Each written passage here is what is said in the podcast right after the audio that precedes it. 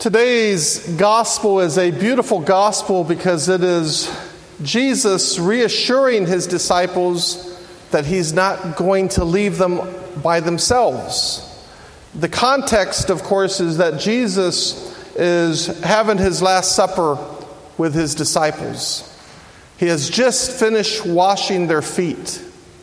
And then he begins to explain to them everything that is going to take place. And so they're, they're feeling afraid. They don't want this to happen. And Jesus says, I'm not going to leave you alone. You know, I'm going to be with you.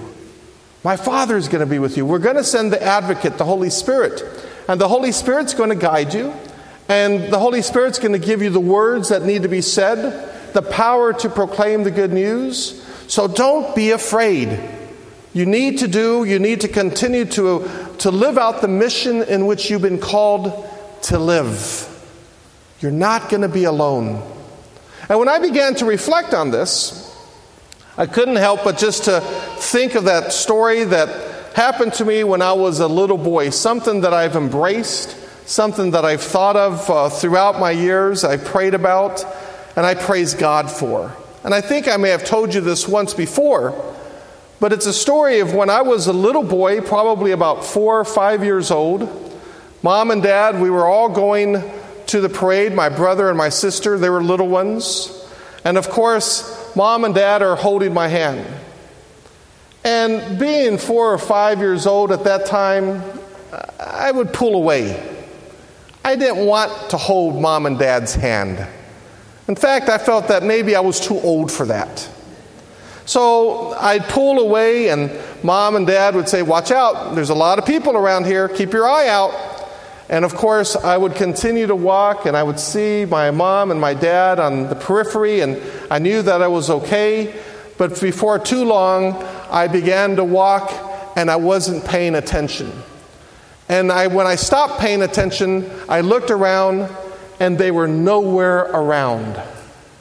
So at that time, of course, being a big boy, I didn't cry except for I had water coming out of my eyes. And I was probably feeling very anxious, afraid at that time. I don't remember my feelings, but I, I probably was. I was looking around for mom and dad walking, and then finally I stopped. I looked, and there was my dad. Not too far, watching my every step. And when I saw him, immediately I ran to him, and I didn't mind holding his hand after that. And it's something that I think about because it's what we go through. You know, as brothers and sisters in the body of Christ, we are called to journey. We're called to mission, have our mission to evangelize. We're called to, to walk towards God's kingdom. And sometimes we have to hold the hands of our loved ones to journey.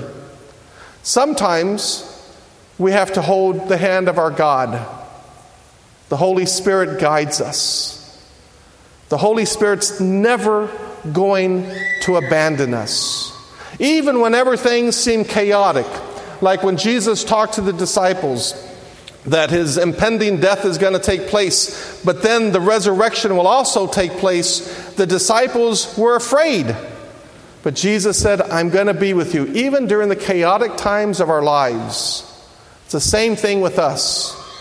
Jesus is always with us no matter what we're going through.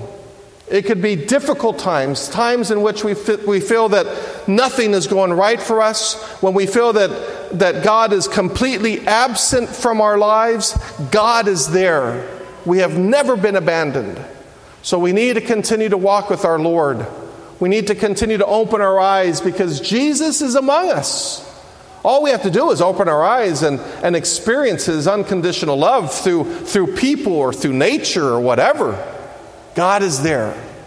So we are called not to be afraid, continue to move forward, continue to live out our missionary call, whatever that is in our lives, especially with our family, with our friends, with our community.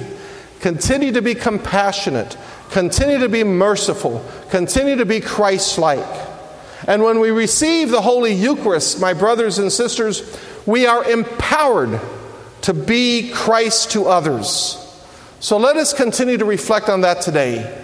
Let us reflect on today's gospel of him having this discussion with his disciples, telling them not to be afraid, and let us have faith because God is with us.